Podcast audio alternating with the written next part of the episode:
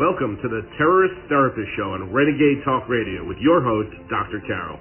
Though you may not realize that the ongoing threat of terrorism is affecting your life and that of your loved ones. Each week, Doctor Carol analyzes the hottest topics in terror and helps you and your family reach your dreams despite living in a time of terror.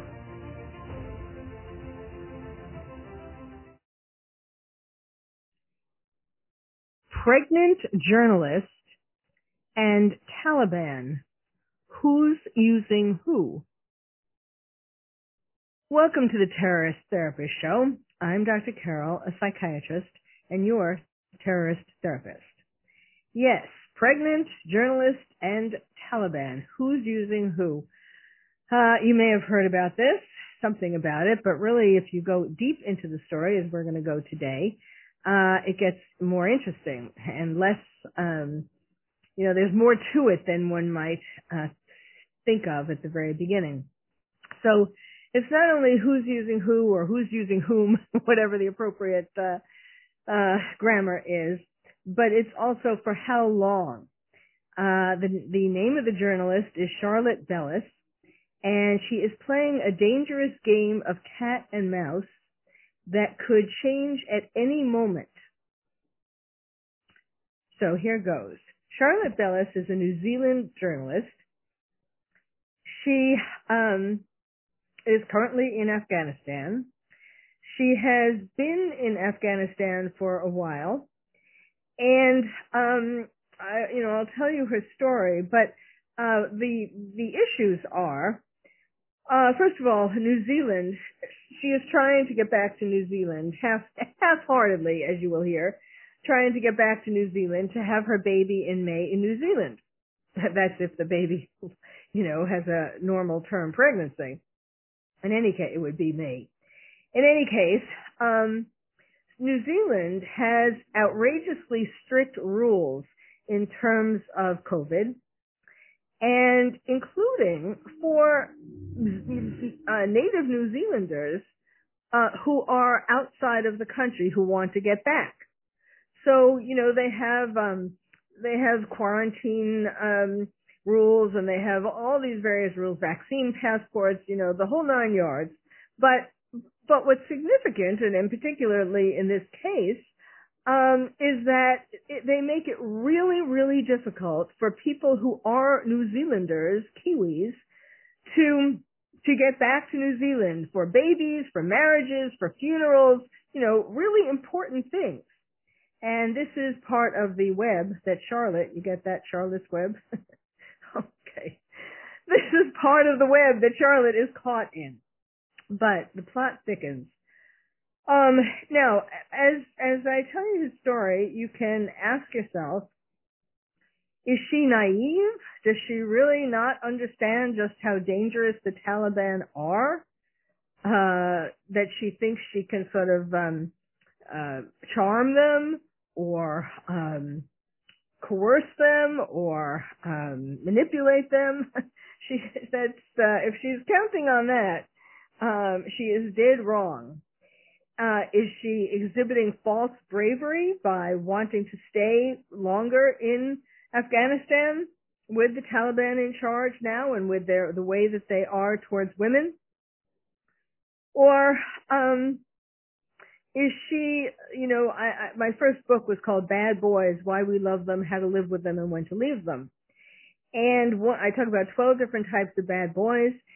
And one of the types, the worst type, is the um, the type that's in prison for having killed uh, people or raped women and that kind of thing. And the women, you know, there's always the question, why do women fall for these very dangerous men in prison? And the answer is because Um, these are women who want to prove how brave they are, how important they are, how um, controlling or manipulative they can be, um, and they and they they think to themselves, they unconsciously for the most part, that they can prove how powerful they are by um, by being, you know, involved in a in a with a killer, because it's like taking the nail out of the lion's paw. If you can imagine a lion walking around the village and everybody's scared of the lion, and this is the woman who's going to go up to the lion and take out the um, nail in his paw, and he will be a tame lion and be at her beck and call. Um, or is she, is this a calculated P R move on her part um, to get more well-known on the world stage? Uh, and similarly, or connected to that, is it a career move? And I will tell you um, why that could be. So she um, she first attracted uh, media attention in August twenty twenty-one, and you may well have seen this. I, I saw this. I remember. Uh, she was at the press conference, the first Taliban press conference, and she asked a question. She was the first one asking a question. Do you, do you remember that? If you if you watched the press conference, you would remember this.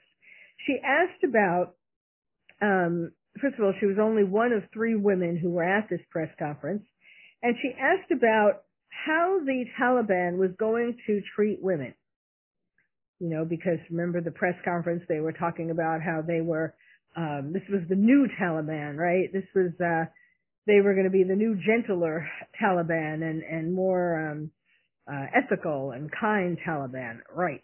That's what they wanted us to believe. And she, so she asked about women's rights, and they gave her some answer, which I don't think she and I don't think a lot of people realized were, um, was not what it seemed. Um, she, they, they answered her by saying that they were going to be Um, treating women well, something like that, according to um, the according to, in, in the best way according to Islamic law, or words to that effect, Sharia law.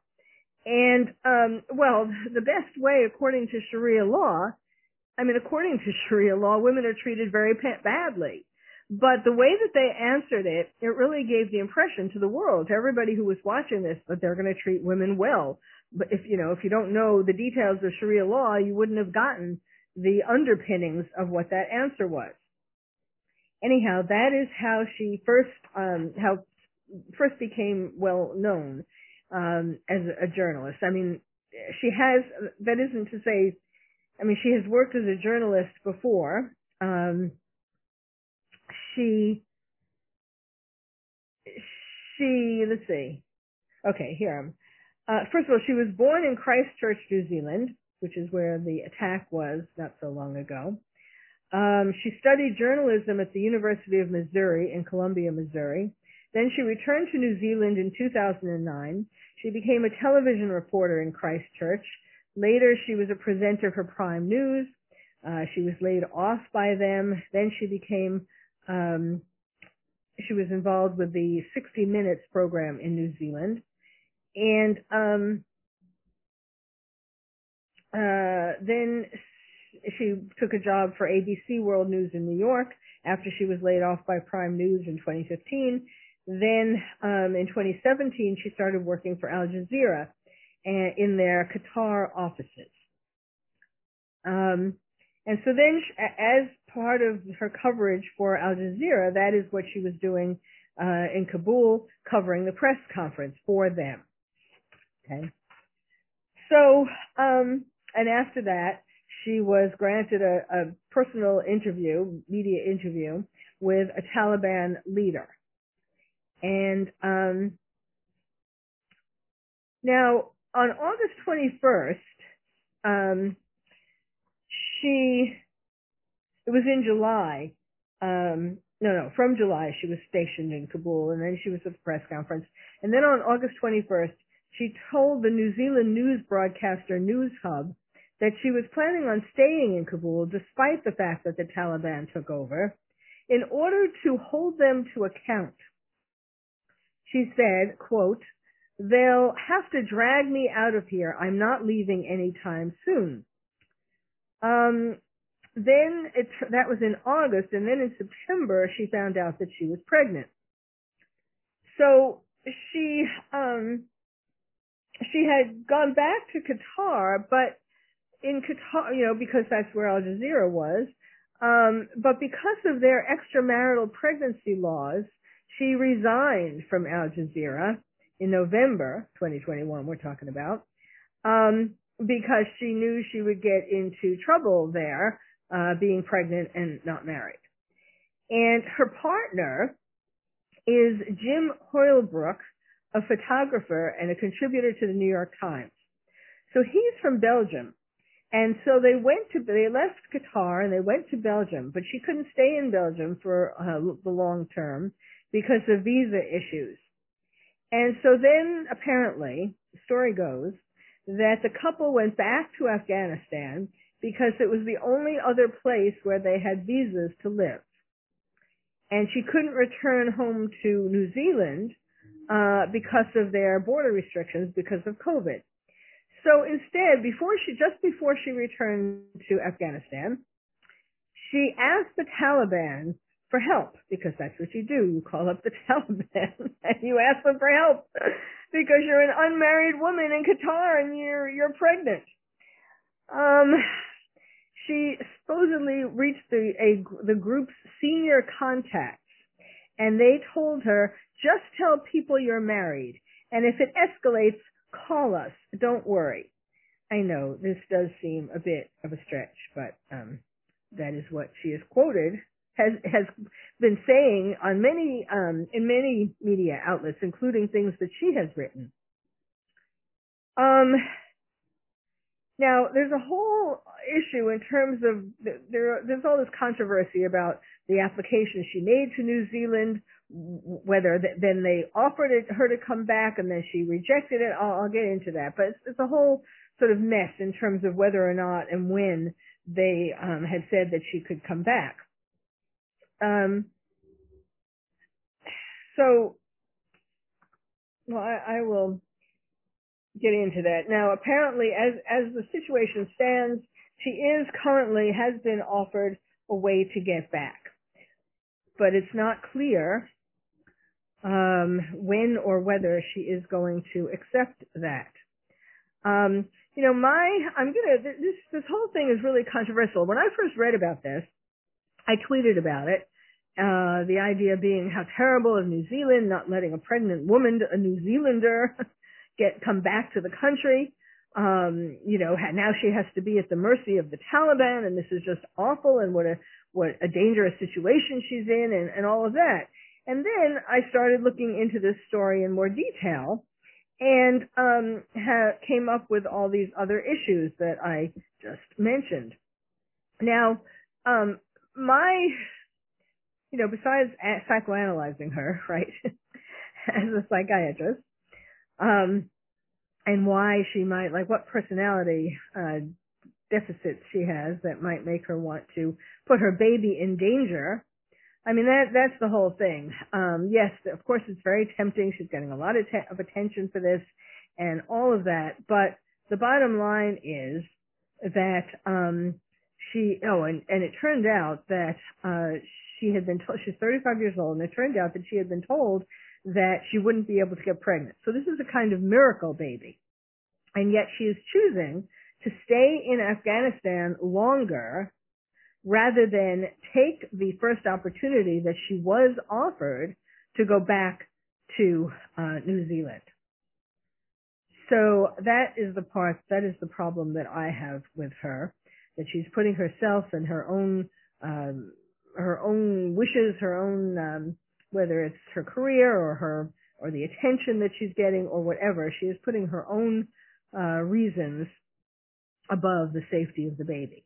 Well, when we come back, I'll tell you more about the uh, the machinations, the various things that happened in terms of New Zealand and, and um, you know, the difficulties in getting back there. So stay tuned. Welcome back to the Terrorist Therapist Show. We're talking today about pregnant journalists and Taliban, who's using who, uh, and for how long. Now, yes, let me uh, mention that other side of it, the Taliban, who's using who. The Taliban, of course, is using her for good P R, because as long as they can show the world that they are treating this woman, this high-profile woman, a, a journalist, you know, who, who has been interviewed all over and has her own um, access to, uh, you know, as a journalist, she writes for the New Zealand Herald, and, and she has access to get, get all the news out, which she is making full, um, taking full advantage of. So it's like she's, she's the Taliban's P R agent, one could say. And uh, in ter- specifically in terms of how well they treat women. Of course, you see the irony when that was her question at their first press conference about how well are you going to treat women. And then she winds up pregnant and then winds up depending upon the Taliban to treat her well. Um, and so, you know, interesting, interesting irony.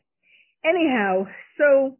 Um, So she, as I was saying, she found out that she was pregnant. You know, in, in August, she was talking about how she's never going to leave. They're going to have to drag her out of Afghanistan because she wants to take the Taliban to task. They have to prove they're going to be good to women, and so on. And and as you will hear by the end of uh, the show today, that in fact she is really doing harm for women in Afghanistan. Um, you know, it's really, you want, you may want to call that, that's irony, yes, but clearly, I mean, is she that naive that she doesn't realize that, um, I mean, it's selfish. She's, she's, you know, doing things for herself, and she's not uh, taking into account what, what, how what she is doing is hurting the women who are going to be left in Afghanistan, the Afghanistan women, uh, the Afghans women, who are going to be living under the Taliban. And I'm going to tell you about the um, the backlash that she has been getting, and it's been widely reported. So surely she must have heard of these things that, that um, women's rights activists are saying about her and about what this is doing to um, what, what this will do, how it will make life worse for women in Afghanistan. Um. Now, her... Um, you know, her, what her main statement has been, when the Taliban offers you a pregnant, unmarried woman safe haven, you know your situation is messed up. This is what she wrote in um, in an article um, in a New Zealand paper. Um, what else can I tell you? A lot of, there's a lot of, I'm giving you highlights here. Um, She's going to be giving birth, theoretically, she's supposed to give birth to a baby girl in May. She resigned from Al Jazeera in November because that's when they, you know, when she realized she couldn't stay there any longer because they were going to find out that she was pregnant. Um, and let's see. All right.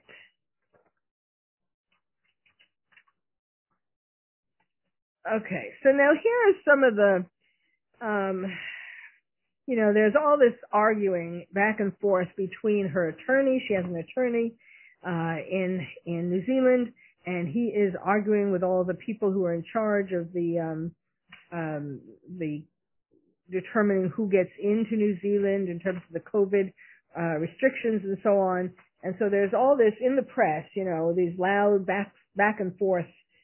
Um, things between her attorney and them.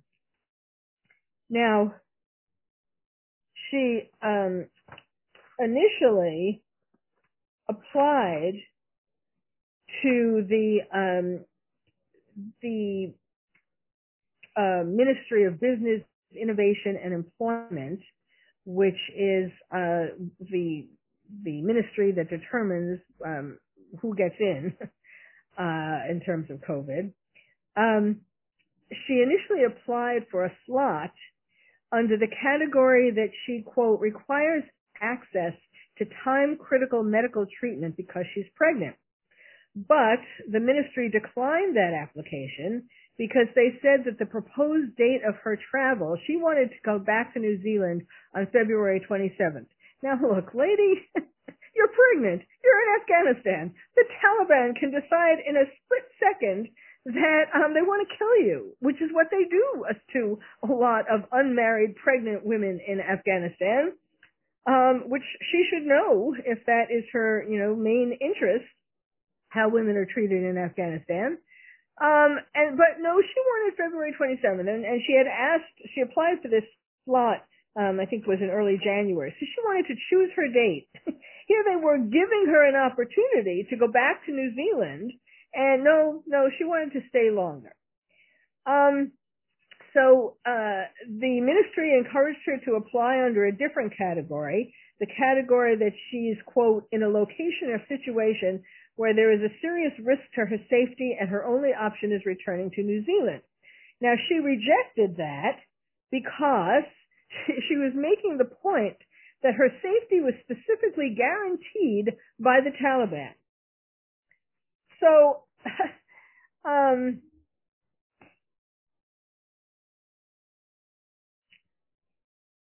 so, you know, she was trying to say that um, really what she was trying to say was that she's special, and the Taliban have made special, um, are treating her special, and are making, or have guaranteed her safety, and so she doesn't need to come back uh, any earlier because of her pregnancy, um, and and it's and it's not because, I mean, she would come. What she was saying was she needed to come back because um, the the state of of maternity and uh, pregnancy. It's dangerous to be pregnant in Afghanistan. You know, it's dangerous to, the maternal care isn't as good as in New Zealand, and the pregnancy itself, I mean, the um, delivery itself is more dangerous in Afghanistan because they don't have the same kind of equipment, the hospital equipment, that, like, if there was a, a um, if there was a, a problem with the pregnancy, the delivery, something like that, you know, yes, of course, Um, it would be safer all along during the whole pregnancy. It would be safer to be in New Zealand than in Afghanistan for all kinds of reasons, germs. Um, uh, I mean, besides the violence all around, uh, what about the germs? What about, you know, whatever else she could she could get? Um, there are all kinds of complications that happen during pregnancy. For example, um, high high blood pressure. Uh, some women get high blood pressure. There's diabetes with some pregnancies. I mean, there are all kinds of potential problems. And yes, of course, it would be safer for the baby for her to be um, in New Zealand. But no, no, no. She wanted to stay until uh, February twenty-seventh. Now, actually, the date has been moved to March. um, so what else can I tell you? Um, yeah, oh, because the... It had to be, with the kind of application that she was making, it had to be within a fourteen-day window uh, from the application, which was, that's what's required for an emergency allocation.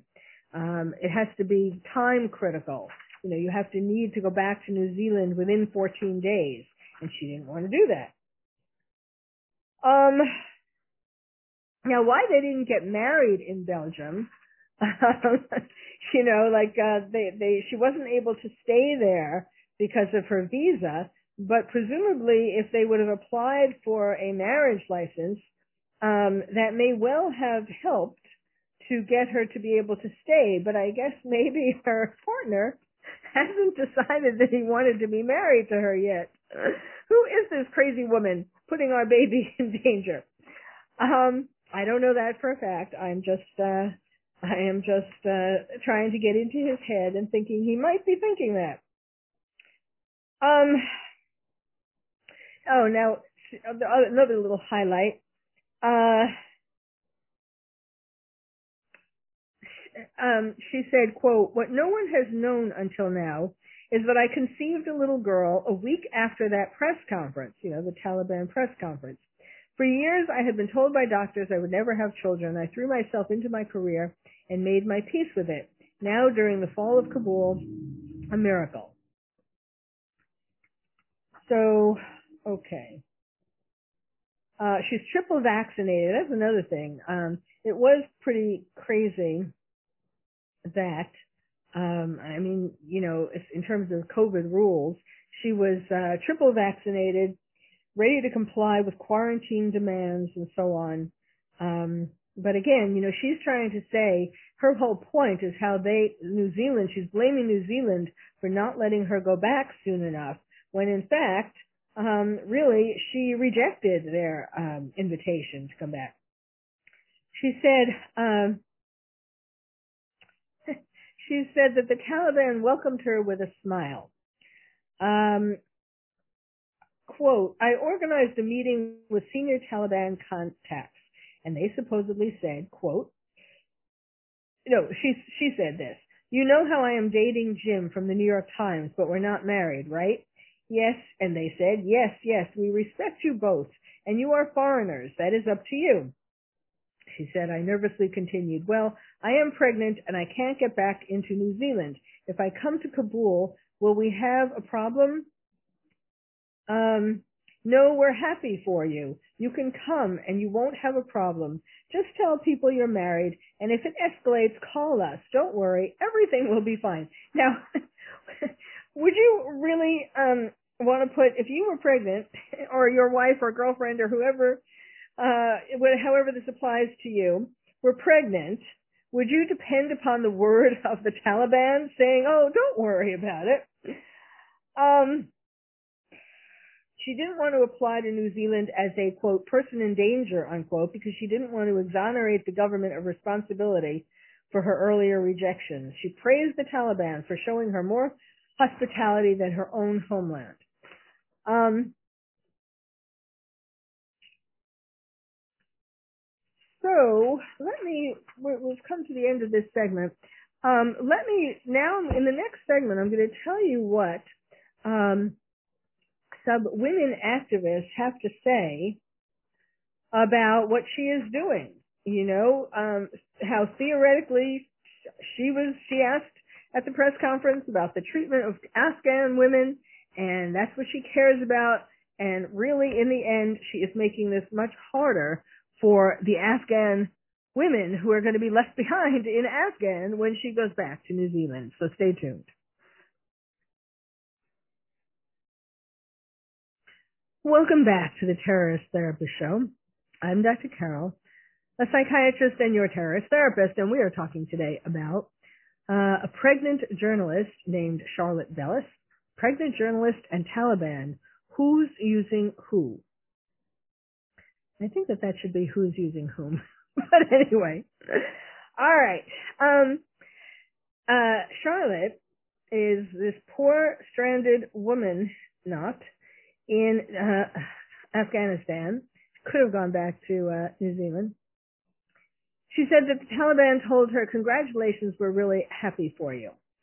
Well, activists who work to protect Afghan women's sexual and reproductive rights have made quite a backlash towards her because of their concerns for uh, Afghan women who will have to deal with the Taliban after she goes back to New Zealand.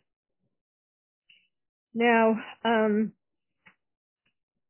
one such woman, Sahar Setrat, said, she tweeted uh, to Charlotte Bellis, she, she said, hi, Charlotte Bellis, when I read your op-ed, I was hoping the level of ignorance and arrogance presented was only coming from your privileged position.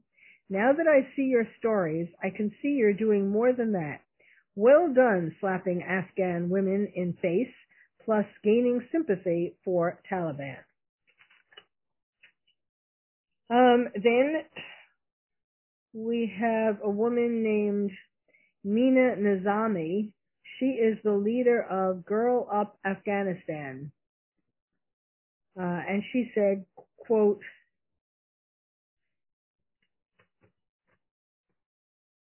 well, she said, there are tons, quote, there are tons of reasons that the Taliban could have easily abducted Bellis and justified their actions according to Sharia and other cultural laws in their terms. She was unmarried and pregnant. She was not a Muslim woman. She was a female journalist. She said, I wouldn't blame Charlotte for promoting this story. She's probably doing what she can to save her baby and herself, being stuck amongst Taliban, and Taliban are benefiting quite well from her situation. Um, then someone named Farinaz Roman, a human rights activist now based in the U K, said, quote, Afghan journalists since the fall of Afghanistan have been tortured, beaten, and were forced to leave the country, while some privileged non-Afghan journalists were and are welcomed in Afghanistan. These non-Afghan journalists should feel responsible for how their storytelling will impact the lives of thousands of Afghan women, especially those who are still under arrest. It's unfair if her story takes over the internet and not advocacy for those who have disappeared.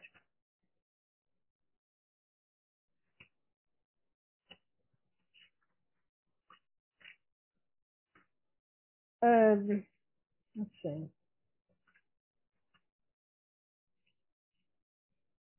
Then, then we have Nicolette Waldman. She is a human rights lawyer and Amnesty International researcher. She said, quote, we have been receiving very worry- we have been receiving very worrying reports about women being arrested and detained just for meeting a man in public place or messaging or speaking with a man on the phone. She's talking about, of course, in Afghanistan. Quote, even if these girls are later released, being detained can severely damage their reputation, and their families may be reluctant to have them back. There were high rates for arrests for moral crimes like premarital sex before, before the Taliban took over, but we're seeing so far that the threshold for arrest seems to have plummeted.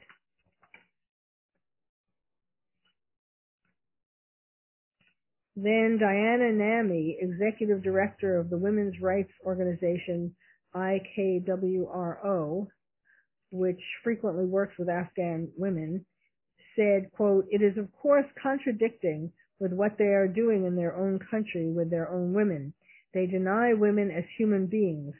If Bellis was Afghan, definitely she would now be executed or stoned to death. Um, the United Nations raised concerns in January about the disappearance of two women's rights activists, Tamon Pariani and Parawana Ibrahim Kel, who were reportedly abducted from their homes. Pariani appears to have been able to publish a video before she disappeared. Um, then Amnesty International's Waldman added, quote, the real incredible coverage of this story when it's taking place against the backdrop of huge concerns about missing and disappeared women in Afghanistan. It seems a bit tone deaf that this is the story that's receiving all of the coverage. Then Roman, the Afghan human rights activist that's now based in the U K, added, quote, when we see her story praising the Taliban has gone so viral, in almost all platforms, we see not only how the Taliban, but the world is betraying us. So, so in other words, people um, who are on her side, like the Taliban, you know, treating her special, um, and the world, you know, um, believing this, like I did at first, thinking, oh, poor lady, um, stranded, pregnant and stranded, barefoot and pregnant, and stranded in Afghanistan under the Taliban, um, you know, that's, uh, that's terrible. But that's why I'm, why I think this story is so interesting, because there are really deeper issues. Um, now there's one, let's see, there's another, there's a woman who is a Taliban, a, a um, Um, a, a woman named, um, a, who was a, a, a Kabul resident. Let me see here. Um, a Kabul, here we go.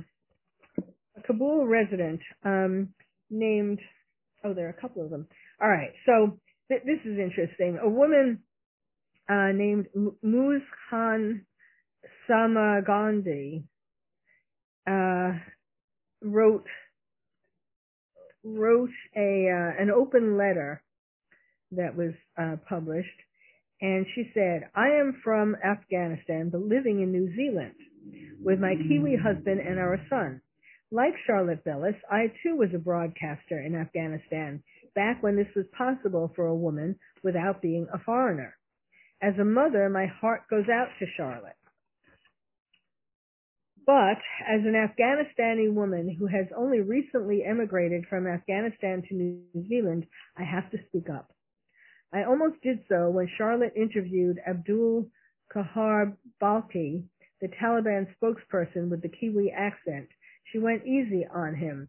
For example, at the end of the interview, she asked what he had to say to those who called the Taliban terrorists. He said people didn't really believe they were terrorists, but this was just a word the U S used for anyone who didn't fall in line with their agenda. There were no further questions. So she's, I mean, of course, that's preposterous to just let him get away with, um, you know, th- this lie.